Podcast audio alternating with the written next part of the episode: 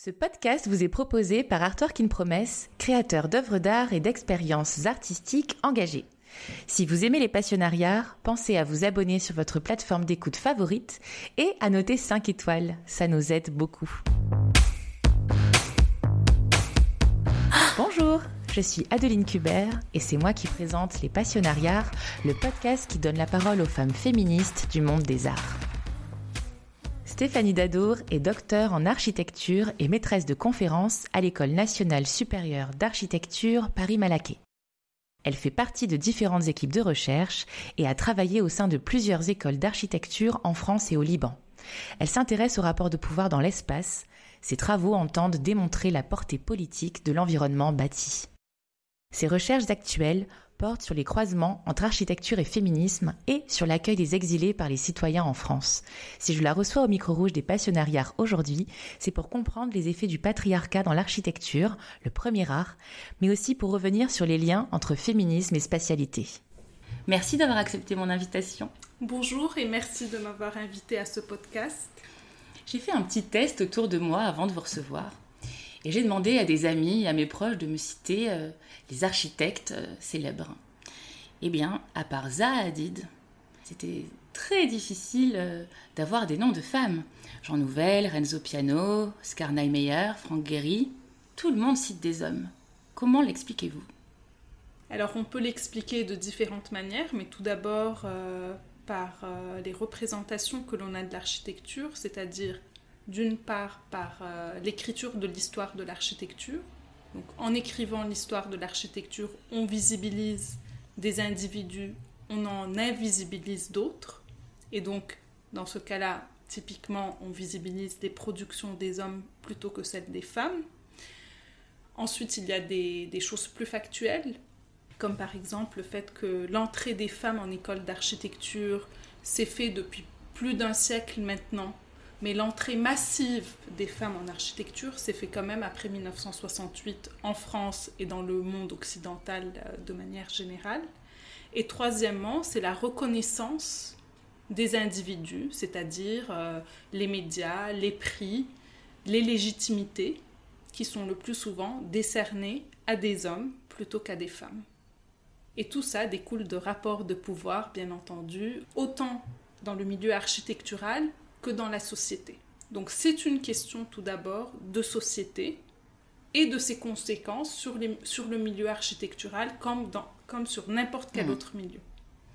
C'est Brigitte Métra qui, dit, qui a dit l'architecture a un genre et il est masculin, alors euh, le patriarcat est partout, même dans l'architecture. Bien sûr.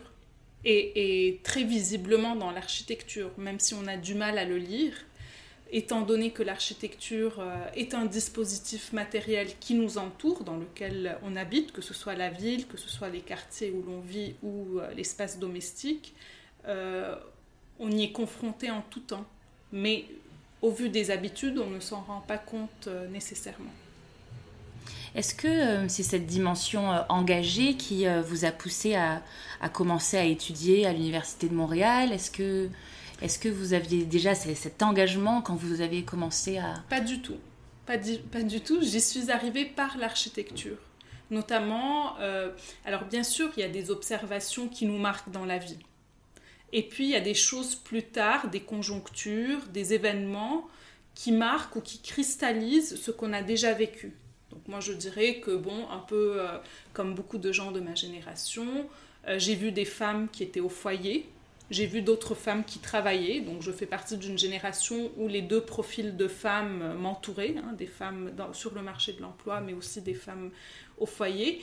Et j'ai pu voir, comme toute personne de ma génération, les inégalités ou les relations asymétriques que ça pouvait créer au sein euh, de la société, de la famille, euh, d'un groupe social, d'une part. Et d'autre part, euh, à l'école où j'ai été, donc j'ai commencé mes études au Liban, ensuite à l'université de Montréal, j'ai été en Angleterre et puis en France. Euh, dans le milieu de l'architecture, toujours étonnamment, énormément d'hommes et très peu de femmes enseignants. Très peu de femmes présentées dans nos enseignements, donc dans les enseignements que j'ai eus sur l'histoire, sur euh, tout ce qui était en lien avec l'architecture, mais aussi dans les dessins, c'est-à-dire dans les représentations des architectes, tout, tout au long du XXe siècle, quand on dessine un plan, une coupe, un dessin, un croquis, une perspective, il y a très souvent des hommes dans les dessins et bizarrement très peu de femmes. Alors aujourd'hui, ça a énormément changé. Hein. Je ne dis pas que ces choses-là sont figées. Il y a des transformations, il y a des améliorations, mais il y a des choses euh, qui continuent à nécessiter des déconstructions permanentes ou des décentrements. Est-ce que vous pouvez nous expliquer cette notion? Alors la notion, on peut utiliser le mot décentrement ou décentrage. Alors il y a des petites subtilités euh, entre les deux, je n'y reviendrai pas. Hein. Il faut des cadres théoriques pour tout ça, c'est pas le c'est pas le but maintenant. Mais pour moi, il s'agit de déconstruire. Euh, alors déconstruire, ça veut dire remettre en question les fondements de ce qui fait une discipline, par exemple. Alors si je veux déconstruire l'histoire de l'architecture, je cherche les fondamentaux, ce qu'on apprend tout d'abord dans les, écrits, les théories, l'histoire de l'architecture. Alors il y a quand même des ouvrages clés, il y a des canons qui sont créés. Il s'agit de les remettre en question, de se poser la question pourquoi celui-là avant l'autre? Pourquoi on valorise Quels étaient les rapports de pouvoir sous-jacents à cette théorie-là?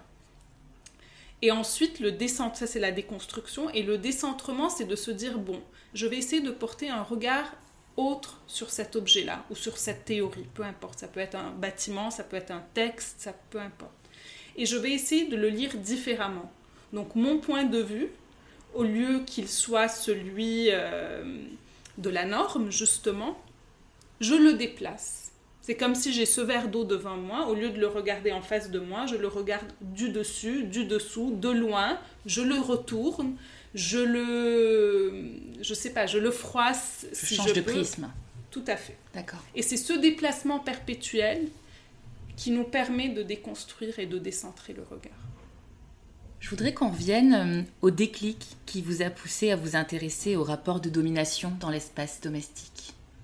Bonne question. Je pense que c'est énormément de choses en même temps. Alors j'ai toujours, toujours aimé travailler sur euh, l'espace domestique déjà.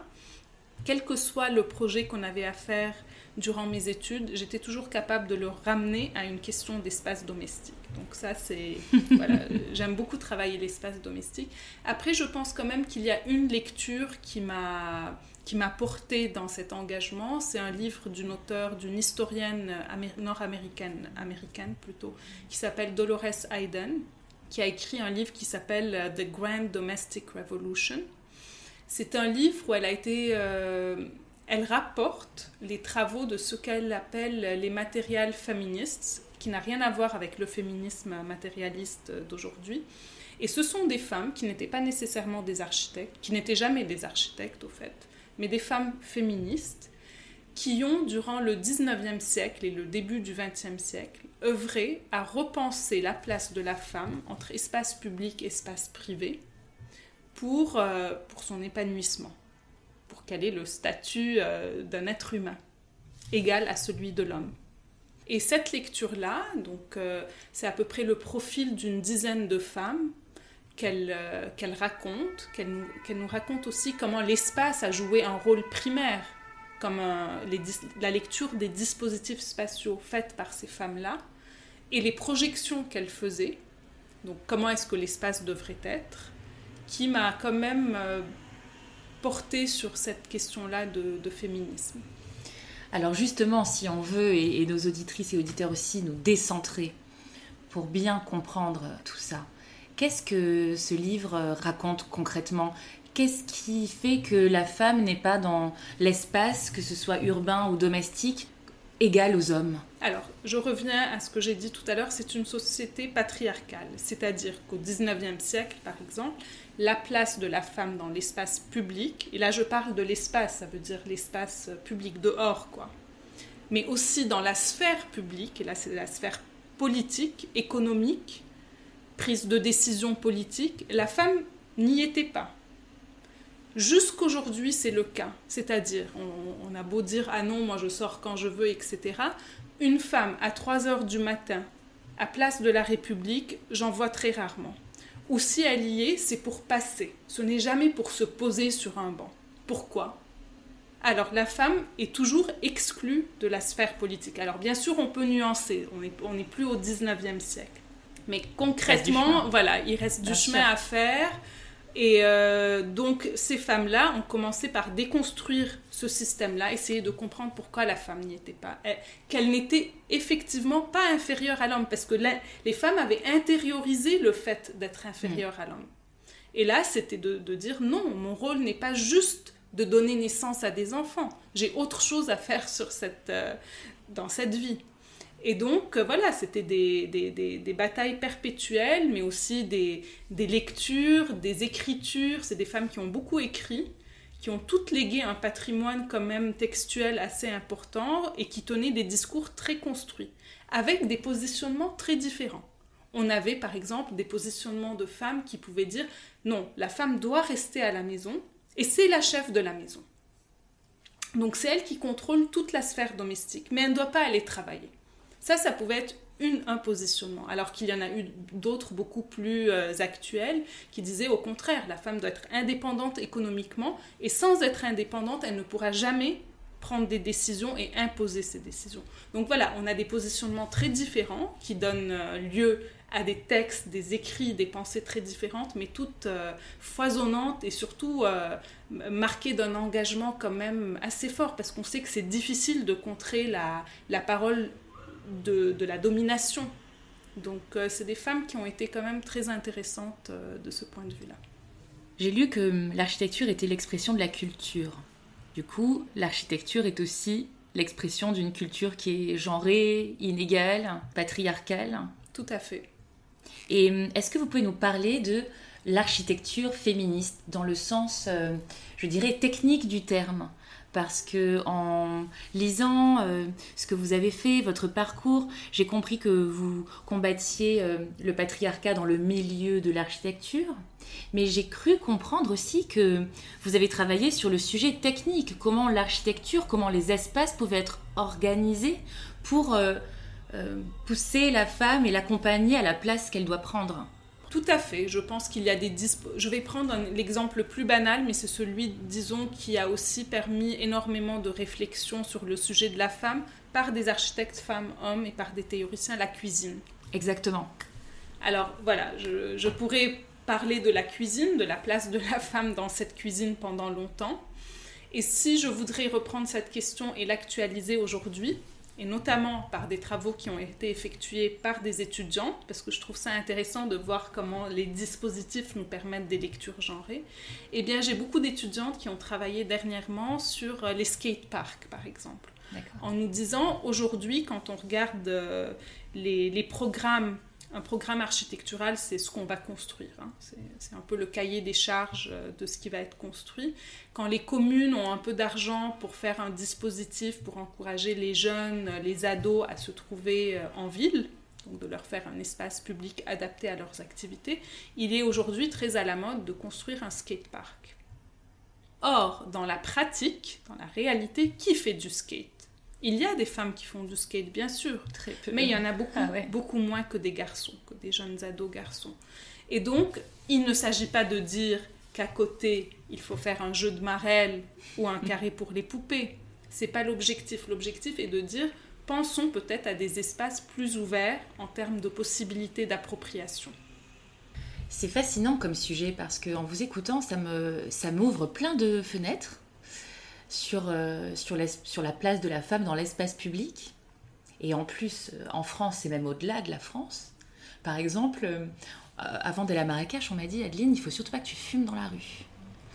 Ou alors, quand on est une femme et qu'on on est tard dans la rue le soir et qu'on attend, c'est tout de suite renvoyé à l'image de la prostituée, par exemple.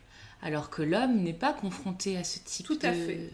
Non, mais aussi réfléchir en termes de tous ces pays où, euh, dans les euh, moyens de transport en commun, on a dû mettre en place des wagons pour les femmes qui sont différents de ceux des hommes à cause de, questions de violence, d'insécurité, etc. Tout ça, bien entendu, a un impact euh, sur le corps dans l'espace, sur le regard sur l'autre sur euh, les rapports de pouvoir, bien sûr, sur ce qu'on se permet ou pas d'entreprendre. Alors, on a tendance en France euh, à penser que ça n'arrive qu'ailleurs, mais il y a eu énormément d'études faites par des collectifs français féministes qui travaillent sur la question dans l'espace public et qui nous démontrent que ces choses-là existent bel et bien en France et partout. Donc concrètement, les architectes féministes travaillent sur euh, des projets ou sur euh, la démocratisation de ces sujets pour que, euh, avant de construire tel ou tel équipement dans l'espace urbain, on, y réfléchisse un peu à deux fois et qu'on prenne en compte la place de la femme dans ce projet. De plus en plus, je dirais. Alors, je ne connais pas nécessairement des architectes pour l'instant qui vont aussi clairement identifier leur positionnement. C'est pour l'instant, c'est toujours en France. C'est toujours et encore dans le domaine théorique de l'enseignement, de la pédagogie, de collectif. Mais jusqu'à maintenant, je n'ai pas rencontré une architecte ou un architecte en France qui portait ce positionnement aussi clairement. Par contre, aux États-Unis, euh, parce que j'ai fait ma thèse sur les États-Unis, ce positionnement existait. Ça ne veut pas dire que concrètement c'était quelque chose de lisible ou de visible, mais je connais des architectes américaines qui portent ce positionnement-là. Aux États-Unis, euh, elles sont en avance? Non, je ne pense pas que c'est une question d'avance ou de retard. Je pense que c'est une manière de dire les choses différemment. Parce que la différence justement dans les cadres conceptuels, euh, d'après moi, est la suivante, c'est qu'en en France, on part du principe que la France est un pays républicain, où tout le monde est égal, où les questions de racisme, de sexisme n'existent pas. Donc, euh, notre positionnement n'est pas ancré à partir de ces questions-là. Alors que la constitution américaine est complètement différente, elle part du fait minoritaire. Elle identifie la minorité, la minorité étant liée à la race, entendu au sens anglo-saxon, euh, au genre, à la sexualité, à l'ethnie, et la société est réfléchie en ces termes-là. Donc on peut se permettre aux États-Unis de parler de race, alors qu'en France, ce mot-là n'existerait pas. Et donc, euh, je pense que ces points, de, ces points de départ permettent d'énoncer des choses euh, qui sont ancrées dans une histoire et qui sont très différentes. C'est vrai que vous parliez tout à l'heure de la place de la femme dans l'espace urbain euh, et la place de la femme noire dans l'espace urbain est encore plus euh, différente, je Bien dirais. Entendu. Alors, les questions, euh, les, alors moi je parle tout le temps de féminisme, mais il faudrait aussi que je sois peut-être plus précise parce qu'il y a énormément de féminisme. Vrai. Alors c'est vrai que l'approche intersectionnelle est aujourd'hui, disons, la plus, la plus fine et la plus à droite pour constater ces choses-là, l'intersectionnalité étant le croisement du fait minoritaire, donc par exemple euh, être femme noire, femme noire, euh, grosse, handicapée, etc. Donc euh, voilà, on, rajoute les couches et que, euh, voilà, c'est, de toute façon, c'est en 1989 que ce mot intersectionnalité a émergé. Il est assez important parce qu'il euh, il a permis de, de, rendre compte que les positions féministes des femmes blanches ne pouvaient pas toujours s'appliquer à cette pluralité de, je ne veux pas dire de problèmes, mais d'inégalités. Oui. Et donc, on a élargi les manières de lire ces inégalités-là grâce à cette notion d'intersectionnalité. Est-ce que vous avez un exemple? Parce que c'est vraiment une question que je, bah, je, dirais que, récemment. Je dirais que les quartiers populaires sont un très bon exemple parce que parce qu'ils permettent de rendre compte vraiment des inégalités en termes d'usage d'espace public, du fait de la, de la présence permanente de l'autorité, de la police, du fait euh, de certains a priori où l'espace public appartiendrait encore moins aux femmes parce qu'ils comportent des dangers. Dans les quartiers populaires, on peut les, les, assimiler à plein de choses. Hein, et ce sont souvent des représentations. Ce ne sont pas nécessairement des choses qui existent réellement. Ce sont très souvent des représentations. Euh, des parents qui ne veulent pas que leur fille traîne en bas parce que soi-disant il aurait euh, des deals de drogue ou, autre chose. Hein, Bref, ce sont des représentations. Et donc ces représentations jouent un rôle très important dans ce qui est permis ou pas à une femme de faire dans l'espace public. Je lisais en début d'après-midi euh, ou en fin de matinée le, dernier, la dernière tribune de Virginie Despentes concernant euh, l'actualité euh, aux États-Unis et aussi en France. On l'a vu lundi avec le rassemblement initié par Assa Traoré. Et elle disait justement, nous, blancs, même nous, femmes blanches, quand on descend et quand on a oublié quelque chose et qu'on remonte à la hâte, c'est pas notre carte d'identité qu'on va chercher, c'est notre carte, bleue. Oui, je l'ai lu ce matin. Ça m'a, ça m'a vraiment marqué euh, ce, voilà, ce passage-là. Alors pas que j'avais pas conscience de ça avant, mais je pense que plein de monde n'ont encore euh, pas conscience des différences effectivement. Euh, je pense que ces tribunes-là, je pense que ce qui se passe en, en ce moment, l'importance de ce moment est qu'il permet de délier les langues. Encore Virginie Despentes, elle est blanche. Hein. Mm, c'est vrai. Donc encore une fois, la tribune est donnée à une femme blanche et c'est elle qui s'en rend compte. Le jour où la tribune sera donnée à une femme euh, euh, racisée ou de couleur, euh, on aura encore une autre paire de lectures. Hein. Mais je pense aussi que qu'effectivement des, des, conjonctures comme celle-là, hein, c'est comme en 68 mais différemment, mais je veux dire des moments forts comme ça servent, c'est comme le phénomène MeToo on peut dire ah non mais euh, elle nous embête, c'est bon, on a compris, mais en même temps, ça a, ça a permis à tellement de femmes ou de féministes de, reprendre la parole, de reprendre l'espace public et on en a besoin. Je veux dire, il faut faire ce travail-là. S'il ne fallait pas le faire, ça n'aurait pas pris. Et donc, cette tribune de Virginie Despentes, euh, elle est intéressante de ce point de vue-là. C'est bon, elle donne encore la parole à une femme blanche, mais au moins, voilà, les choses commencent à, avoir une place dans les médias, dans les, grands médias, alors qu'avant c'était toujours dans les médias alternatifs. C'est vrai.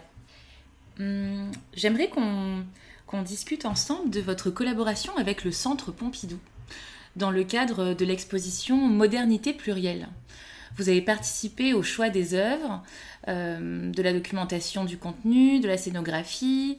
Vous avez également réalisé un travail de recherche sur la notion de transfert culturel dans l'architecture coloniale en Afrique du Nord et au Moyen-Orient. Est-ce que vous pouvez nous parler de, ce moment-là? Euh, Oui, tout à fait. Alors c'était durant ma thèse, ça fait déjà euh, presque une dizaine d'années maintenant. Je venais d'arriver en France.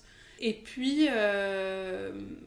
alors, comment ça s'est passé? Bref, c'est pas important comment ça s'est passé. Ah oui, il y, avait, eu un appel à bourse par le Centre Pompidou pour des doctorants, pour voilà, donner deux jours par semaine au centre de travail, sous la direction de Catherine Grenier, qui était à l'époque euh, conservatrice au Centre Pompidou.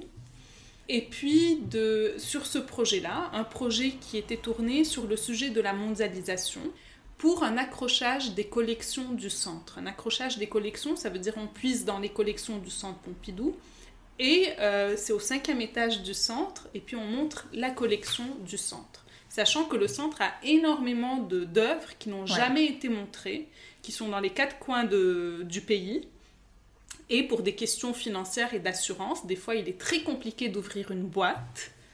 Et on ne sait même plus dans quel état est l'œuvre qui est dans la boîte. Donc voilà, pour moi, c'était la découverte aussi de tout ce monde euh, euh, dirigé par des questions économiques, politiques et hyper hiérarchisées. Hein, c'était la découverte d'une machine incroyablement euh, machinale.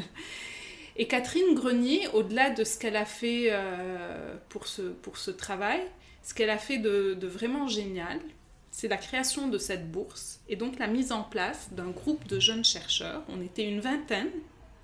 Alors à chaque année, il y avait trois boursiers, mais en plus, elle a réussi à créer un réseau de jeunes chercheurs de disciplines différentes. Donc ça tourne très souvent autour de l'art, de l'histoire de l'art, de l'histoire de l'architecture, de l'archi, mais du cinéma, du droit, Hein, il, y avait une, avocate qui était avec nous, en tout cas des gens de, d'un grand champ, d'un, champ, de champs disciplinaires variés, euh, pour qu'on travaille ensemble. Et ça, c'était un moment absolument mais foisonnant, fertile, avec confrontation des savoirs, des positionnements, euh, des gens aussi qui travaillent dans, dans le milieu de l'art comme, euh, comment on dit ça, comme commissaire. Donc des gens voilà, du terrain, de la théorie, des artistes praticiens.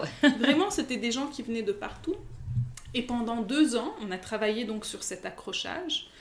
Euh, c'était un travail intellectuel très motivant on a fait plein de choses. Donc, au-delà de l'accrochage qui devait durer un an et qui a finalement été décroché au bout de six mois parce que voilà, il, euh, il proposait une histoire non canonique de l'histoire de l'art qui a pu, je pense, en déranger certains. Un décentrage donc Tout à fait. Mais tout, tout notre travail, c'est de là que j'ai pris cette notion-là. Hein. C'est de ces discussions-là. D'accord. On a écrit, un, on, a, on a édité un des cahiers euh, du Centre Pompidou, et des cahiers du NAM autour de la question de la mondialisation, de la globalisation pour l'écriture de l'art, de l'histoire de l'art. On a fait énormément de journées d'études, des colloques dans des musées en Espagne, aux Pays-Bas. On a fait tout ça avec cette équipe-là. C'était un moment très génial jusqu'au moment où Catherine Grenier a été, on l'a remerciée de son travail pour être polie. Euh, et pour moi, c'est une grande perte parce qu'on a beau pouvoir être critique euh, sur ce qu'une personne euh, conservatrice fait ou pas.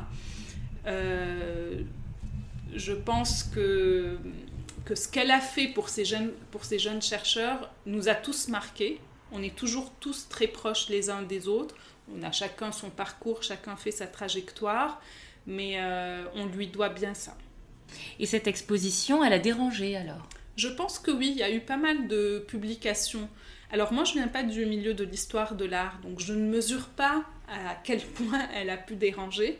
Mais de ce que me racontent mes collègues euh, historiennes de l'art, euh, j'ai quand même l'impression que oui, c'est un accrochage qui a dérangé. Il remettait en question, euh, il remettait en question l'histoire canonique il a valorisé, c'était pas, il y avait eu quelques années auparavant l'exposition Elle au Centre Pompidou qui valorisait des femmes. Là, c'était encore un autre discours là-dessus. Et disons que cette fois-ci, il était porté par euh, des jeunes chercheurs. Donc il y a aussi une autre dimension qui n'est pas uniquement celle du commissariat d'exposition, mais avec une lecture euh, théorisée, historicisée, qui était, euh, qui était assez importante. Mais c'est vrai que le décentrage, ça peut faire basculer certains esprits. Si certains individus sont pas prêts ou n'ont pas envie d'ouvrir les yeux, euh, le décentrage, euh, pour certains, c'est, ça doit être violent. Oui, et porté par une institution, c'est encore un autre niveau de violence, justement. Oui, parce que ça, ça a une posture qui fait que on peut pas nier, on peut pas discuter. si on se dit c'est le centre Pompidou qui, qui propose ce type de perception, euh, je, vais bien devoir le regarder en face. Alors qu'en Espagne, au musée Sofia, ça s'est fait. Je sais que dans d'autres institutions en Grande-Bretagne aussi, ça se fait beaucoup plus facilement. Et vous, euh, au quotidien, avec vos étudiants, vos étudiantes, euh, c'est cette notion-là que vous démocratisez? Quels, sont les projets que vous, que vous menez avec eux? Alors, euh, le premier cours que j'ai donné en arrivant à Grenoble, euh, qui était un peu à la fois un enseignement qui devait marquer ma posture à l'école, que je n'ai pas répété par la suite, mais que j'ai plutôt intégré par la suite dans d'autres cours que je donnais, et je le donnais en anglais. Euh, il s'appelait Feminism, Gender and Architecture, donc féminisme, genre et architecture. J'avais eu cinq étudiants inscrits au cours. Étonnamment, quatre jeune, euh, jeune homme et une, euh, deux jeunes femmes. Une a, laissé le cours, pas, ne l'a pas poursuivi. Mais c'est quand même un cours qui a marqué euh, mon arrivée à Grenoble. Et par la suite, j'ai eu la réflexion suivante de me dire il serait plus judicieux, au lieu de monter un cours qui s'intitule ainsi, d'insérer cette approche-là dans mon enseignement mm. comme quelque chose de naturel, parce que c'est ce que je défends. Et donc, euh, quand je donne un cours, alors moi je suis toujours à la charnière de la socio-histoire, donc euh, entre l'histoire et la socio, et, et le projet d'architecture. Et donc, quand j'enseigne euh, ces choses-là, par exemple, je visibilise la production de femmes, je remets en question les rapports hégémoniques qui peuvent se produire dans des espaces. Quand les étudiants font du projet, j'essaie de les sensibiliser autant que possible à une approche genrée de l'espace, à ce qu'ils sont en train de produire. Il n'y a pas de solution, il n'y a pas de réponse, il n'y a pas de recette, ce sont des interrogations et ça passe par la discussion. Donc c'est ce que j'essaye de faire. Ça me fait penser aussi euh, à une chambre à soi. Il y a l'idée aussi avec euh, cette œuvre et, mm. tout l'héritage du coup que euh, une femme doit avoir son espace à elle pour devenir devenir. Mais ça, dans toutes les théories, euh, dans toutes les écritures, qu'elles soient littéraires ou même, euh, même euh, les matériels féministes là, de Dolores Hayden, elle disait ben, pourquoi l'homme a un bureau à la maison? Où est le bureau ou son équivalent? À la femme de choisir ce qu'elle veut, mais où est l'équivalent pour la femme? Et, et, ce qui était intéressant dans l'histoire du logement aussi, c'est de voir qu'au départ, au début du 19e siècle, la femme et l'homme, au-delà de, de, leur lieu conjugal commun, avaient chacun leurs espaces dans la grande bourgeoisie et l'aristocratie. Et comment petit à petit, il y a eu la chambre commune et le bureau de l'homme. Et donc comment cet espace, cet espace de réflexion de, de ce qu'elle veut en faire la femme, a disparu des dispositifs spatiaux? Et en même temps avec une contradiction énorme parce que si l'homme prend plus de place dans l'espace domestique, euh, il est au bureau, il est aussi dans la chambre, il passe dans la cuisine, il est dans le garage. Il passait pas dans la cuisine du tout à l'époque. ouais, en plus, il y passait pas du tout, c'est vrai. Mais l'espace domestique, le chez-soi, c'est quand même la responsabilité de, la, femme. C'est quand même elle la garante. C'est quand même. C'est Mona Chollet, je crois aussi, qui a écrit là-dessus avec l'ouvrage euh, Chez soi. Mm. Et après, euh, voilà, moi j'ai aussi, comme je le disais, j'ai beaucoup travaillé sur l'Amérique du Nord et il est vrai aussi que l'avant de la maison, donc l'espace de représentation, l'espace public de la maison appartient à l'homme. Et l'arrière, qui est l'espace de l'intimité, le caché, l'invisible, appartient plus à la femme. En 2015, à Rennes, vous avez animé un colloque sur le thème du féminisme aux pensées de décentrage dans le milieu architectural américain. Est-ce que vous pouvez nous en parler? J'ai lu que vous y parliez euh, subjectivité féministe, queer et post-colonial en art contemporain. Alors ça, c'est pas moi qui a monté ce colloque. J'étais invitée à présenter une intervention dans ce colloque qui avait été très intéressant. C'est un des rares colloques qui se passe dans une université. Donc c'est euh, Elban Zabounian. Euh, je ne sais pas si je dis correctement les, les noms. Marie-Laure Bonilla et Émilie Renard. Je pense que c'est ces trois-là qui l'avaient monté, donc des doctorantes et leur directrice de thèse. Euh, ça, fait, ça fait une dizaine d'années. Hein. Aujourd'hui, on a toutes terminé nos, thèses depuis. Euh, et c'était très intéressant pour une raison, c'est que c'était un colloque qui mêlait à la fois donc des praticiens, des théoriciens, des historiens et des militants. Et avoir la, parole militante dans un colloque euh, d'universitaires et de chercheurs est une chose assez rare en général. Mais pour le sujet du féminisme, pour moi, c'est un incontournable.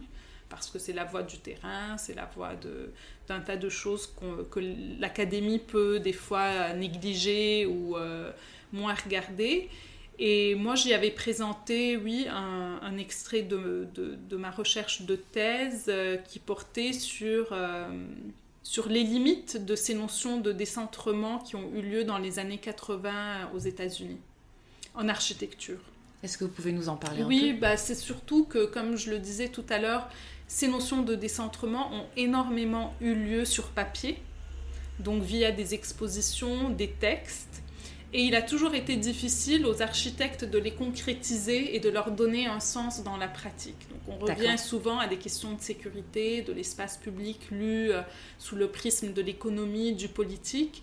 Mais comme je disais, il n'y a pas de réponse ou de recette, donc il n'y a pas un espace égal féministe ou pas. Il y a un espace qui, dans ses usages, euh, dans ses appropriations, peut induire des rapports de pouvoir ou pas mais il est difficile d'avoir une recette. Qui va y habiter? De quelle manière? Toutes ces questions y participent. Hein, on ne peut pas penser à un dispositif spatial sans tout ce qui se passe autour. D'où la difficulté de la question. Et donc je montrais comment, euh, pour l'architecture, c'est un sujet très intéressant, très fertile, mais qu'il n'a pas une réponse concrète. il permet des interrogations, des expérimentations, il peut donner des résultats différents. L'Autriche est, assez intéressante ces dernières années de ce point de vue-là parce qu'elle met en place euh, des éléments qui facilitent l'intégration des femmes et de toutes les minorités dans la ville, hein, que ce soit uniquement des questions d'éclairage, de rampe, au lieu d'escalier, mm. d'un tas de petites choses comme ça qui modifient les usages dans la ville. Mais euh, voilà, aux États-Unis, les théories féministes en architecture, en 1990, ont décliné jusqu'à disparaître. Alors, en même temps, il y a d'autres questions qui sont apparues. C'est l'usage du numérique qui a vraiment pris le dessus, et dix ans plus tard, celle de, des données environnementales et écologiques. Donc, tout est conjoncture, hein, donc tout... Mais euh, tout prend son sens euh, au vu de l'avancement de la société. Mais donc c'est ce que j'essayais de montrer dans ce colloque-là, qui devait être, dont les textes devaient être publiés aux universités, universités, euh, les presses universitaires de Rennes, puis je ne sais pas trop ce qui s'est passé et qui vont et qui vont être publiés là très prochainement dans une maison d'édition féministe dont le nom m'échappe immédiatement, mais on le trouvera de toute façon sur internet euh, a posteriori. Euh, si on revient sur euh, les sujets d'inégalité dans l'architecture, j'ai lu que dans les écoles, 60 à 80% des élèves sont des femmes, alors que 75% et 95% des cours sont dispensés par des hommes. Et j'ai lu aussi qu'en 2016, le revenu moyen des femmes architectes était de 28 734 euros contre 48 745 euros pour les hommes. Comment est-ce que vous pouvez expliquer cela? Je ne peux pas l'expliquer, je rigole. Alors, dans les, dans les écoles, c'est vrai qu'il y a de plus en plus d'étudiantes jusqu'à déséquilibrer la donne, ça c'est sûr. Euh, les écoles d'architecture sont, sont, divisées en champs disciplinaires. Donc il y a, je ne sais plus trop combien de champs, il y a le projet. Euh, c'est là où les étudiants font le projet, c'est disons le, l'enseignement central de leur formation. Et puis il y a l'histoire, il y a les sciences humaines et sociales, il y a les représentations, l'ingénierie, etc. Et donc euh, les langues aussi. Et donc dans le champ du projet, il y a une très grande inégalité entre femmes et hommes. Hein. c'est quand même, ça reste un milieu très masculin. On peut rentrer des fois dans des salles où non seulement les enseignants sont des hommes, mais lorsqu'il y a un jury, ça peut être un jury complètement masculin. Euh, donc cette question est bien sûr importante. On l'a fait remonter au ministère de la Culture et il y a aujourd'hui des quotas pour tenter de changer euh, ce, fait-là. Euh, pour les salaires, il y a énormément de raisons.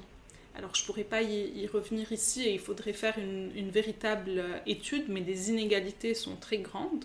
Alors déjà, les femmes dans la maîtrise d'œuvre, pendant très longtemps, la maîtrise d'œuvre, c'est la pratique de l'architecture euh, en son nom propre ou bien en tant que salariée dans une agence. Alors déjà, les femmes, euh, le temps qu'elles deviennent chefs de projet, ça très souvent recoupe le moment où elles ont des enfants. Et c'est pour ça que ça revient à une, question de société patriarcale, parce que c'est toujours la femme qui porte la charge mentale de la maison, de la vie domestique. Et tant que ça, ça continuera, et ben cette femme-là, elle ne deviendra pas chef de projet. Et puis euh, voilà, c'est tout le chamboulement sur les inégalités de travail. Ces inégalités-là sont aussi très, très souvent pour le même poste, deux personnes qui ont la même expérience, on ne comprend pas pourquoi l'homme est mieux payé que la femme. Donc ce sont de grandes interrogations. Mais il y a aussi la question de la commande. De nombreuses architectes femmes se plaignent d'avoir comme commande ou de remporter des concours publics que sur des questions, sur des projets, des commandes qui sont liées à ce qu'on considère être la sphère de la femme. Donc du logement, des crèches, euh, les espaces du prendre soin, mais pas un musée, pas une institution, euh, pas un hôpital, etc.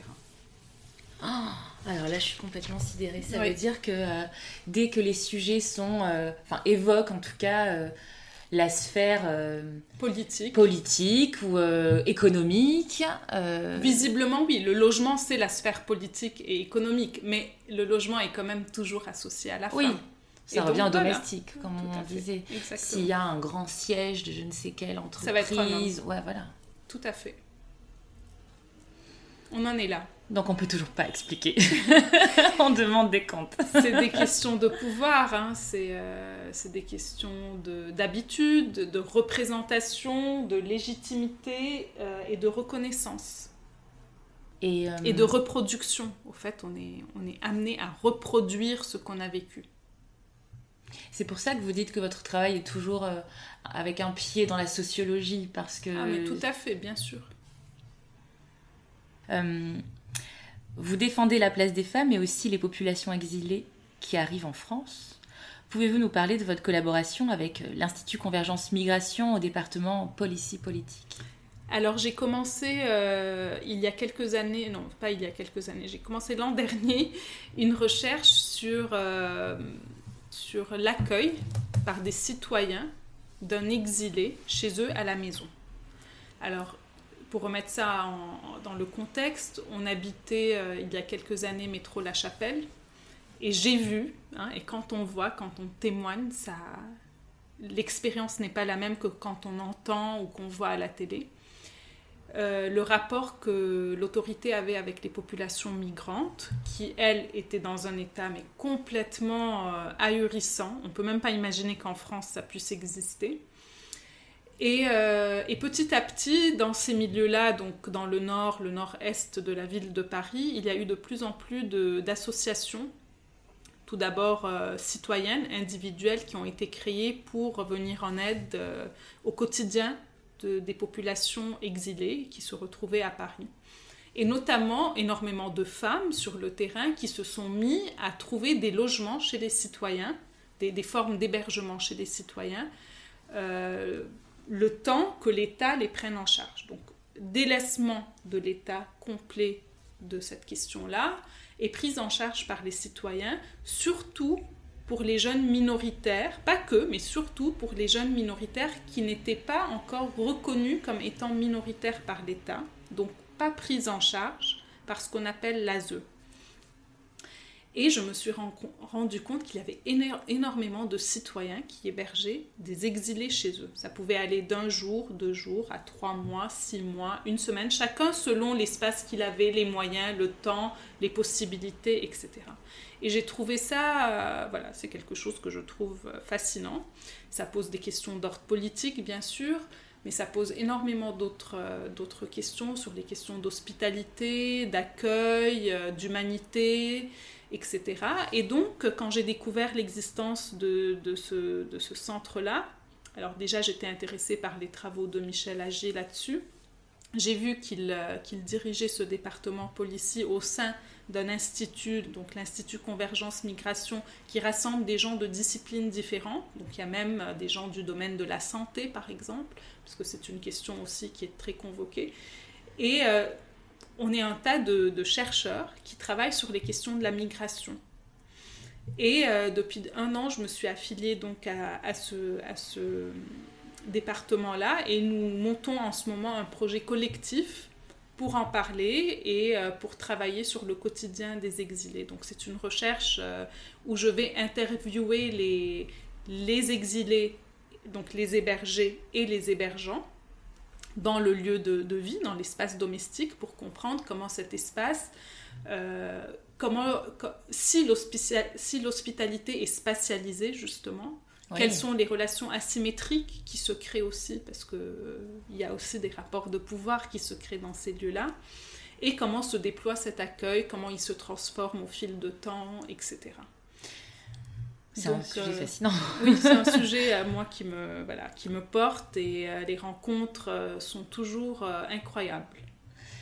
Et est-ce que tu peux nous faire par exemple un retour d'expérience Moi, ça m'intéresse beaucoup cette idée de on, accueille quelqu'un chez soi qu'on ne connaît pas, qu'on veut aider. après, dans le quotidien, par exemple, quand ça dure six mois, comment ça se passe concrètement sur le plan spatial? Alors, sur le, alors déjà, faire cette recherche en Ile-de-France est en soi quelque chose, parce qu'en Ile-de-France, le mètre carré coûte cher. C'est très vrai. On est tous, euh, voilà, on n'a pas trois chambres d'amis et deux bureaux, euh, même, euh, et encore moins dans le nord-est parisien. Donc, mais c'est des gens, en général, je ne dis pas que c'est toujours facile, mais il y a des liens qui se... Enfin, j'ai l'impression, je ne peux pas conclure, je n'en suis qu'au début de ma, de ma recherche, mais jusqu'à maintenant, je n'ai rencontré, même dans les situations où il y a eu de mauvaises expériences, tout le monde dit la même chose. Ça crée des relations non seulement très fortes, mais qui décentrent le regard, justement. C'est cette notion de décentrement qui revient.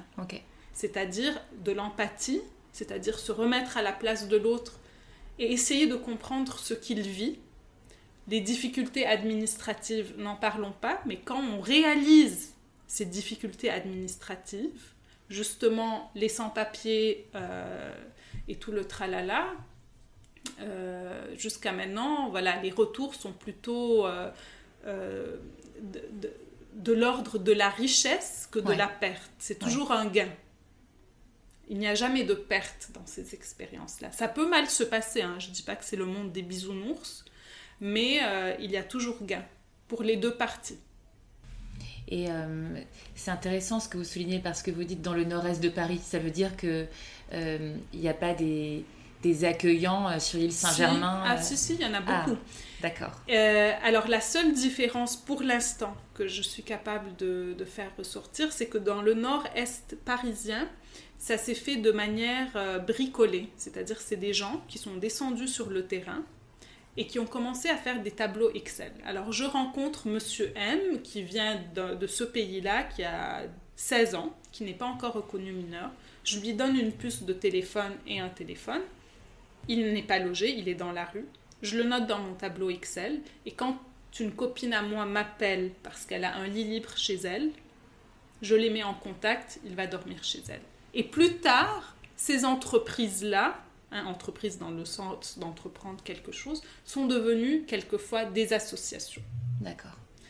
Dans l'ouest parisien, j'ai rencontré plusieurs familles Là, le profil est différent. Il passe souvent par des associations qui existent déjà. Par exemple, l'association Welcome, qui est par nature une association d'origine jésuite, donc euh, religieuse, même si elle est laïque, c'est-à-dire qu'il euh, n'y a aucun jugement ou aucun prix, euh, parti pris sur la religion, etc.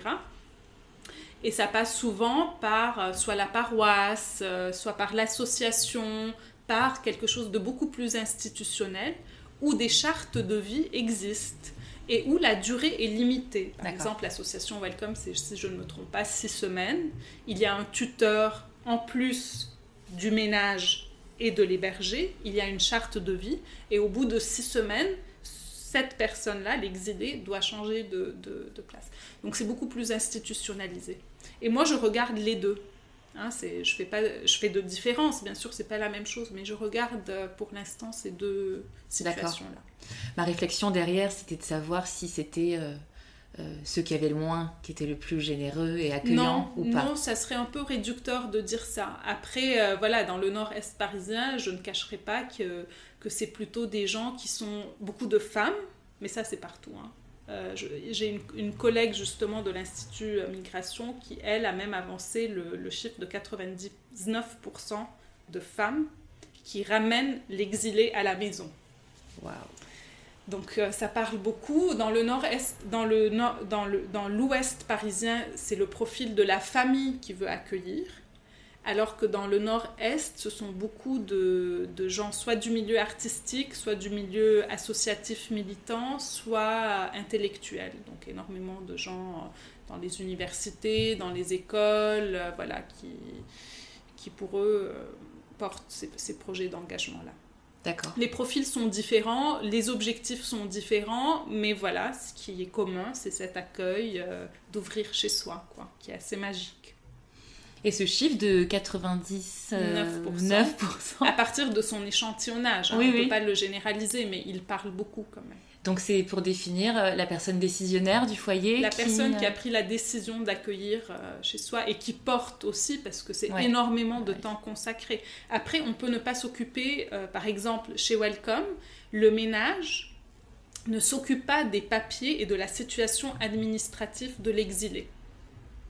Quand c'est les quand ça ne passe pas par des associations comme ça, quand ça se fait plus de manière bricolée, oui. il y a des ménages qui s'occupent de tout, même de la scolarisation, de trouver un boulot. Donc voilà, il y a des situations très différentes, euh, avec des formes d'hébergement plus ou moins accueillantes, plus ou moins symétriques, mais euh, tous les cas, toutes les situations euh, voilà, sont, sont quand même très riches.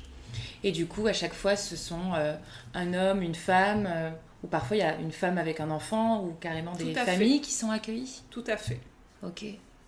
Avec des jeunes enfants. Après, c'est vrai que l'État favorise, c'est-à-dire que si euh, s'il doit choisir entre euh, deux types de personnes à héberger parce qu'ils ont une chambre libre, euh, ils vont souvent prendre la famille avant le jeune homme, ils vont souvent prendre la femme seule avant le jeune homme. Donc, c'est des cas qu'on retrouve un peu moins, mais qui existent aussi. Ouais, c'est vrai. C'est un peu pareil pour euh, les sans-abri. Tout à fait. C'est les femmes et les familles qui sont prioritaires. Et c'est pour ça qu'on, même si on voit encore des femmes, on voit quand même beaucoup plus d'hommes dans la rue, parce que c'est vrai qu'ils sont moins prioritaires. Je connaissais pas ces associations, mais moi, je connais bien l'association Entourage. Enfin, Ah, je la connais. l'application entourage. Ah oui, l'application être entourage, oui, je la connais. Et Singa aussi. Ah d'accord, ok.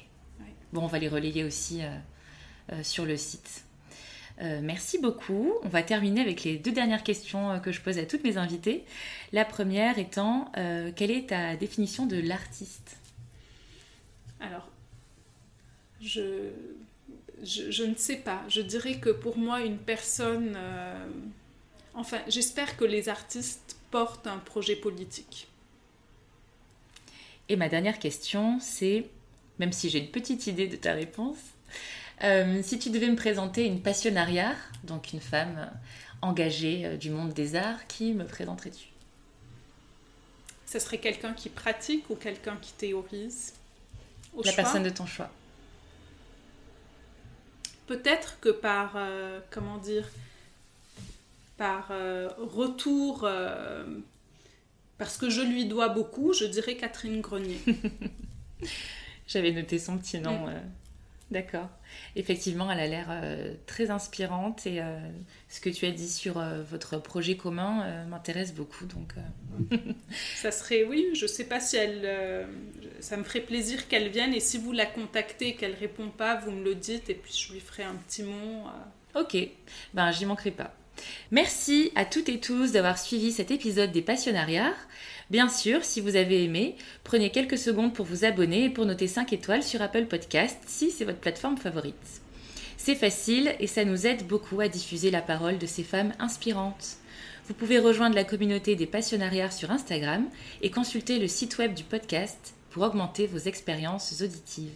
À bientôt pour un nouvel épisode. Merci. Merci à toutes et tous d'avoir suivi cet épisode des Passionnariats. Bien sûr, si vous avez aimé, euh, prenez toujours quelques secondes pour vous abonner et pour noter 5 étoiles euh, si vous nous écoutez sur Apple Podcast. Euh, c'est facile et ça nous aide énormément à diffuser la parole de ces femmes inspirantes. Vous pouvez aussi nous rejoindre sur Instagram, compte Les Passionnariats, et consulter le site web du podcast pour augmenter vos expériences auditives. À bientôt pour un nouvel épisode.